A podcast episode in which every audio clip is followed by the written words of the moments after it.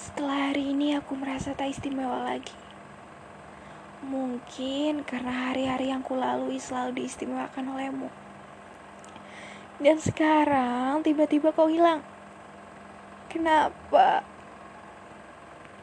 Apa aku tak cukup baik untuk menjagamu? Apa kau tahu?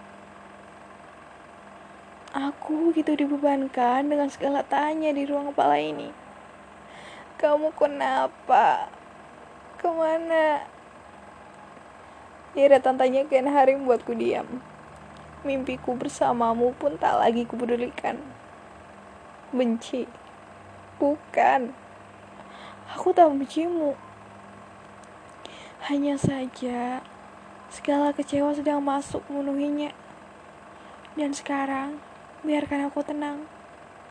Ku harap kau tak datang lagi setelah ini.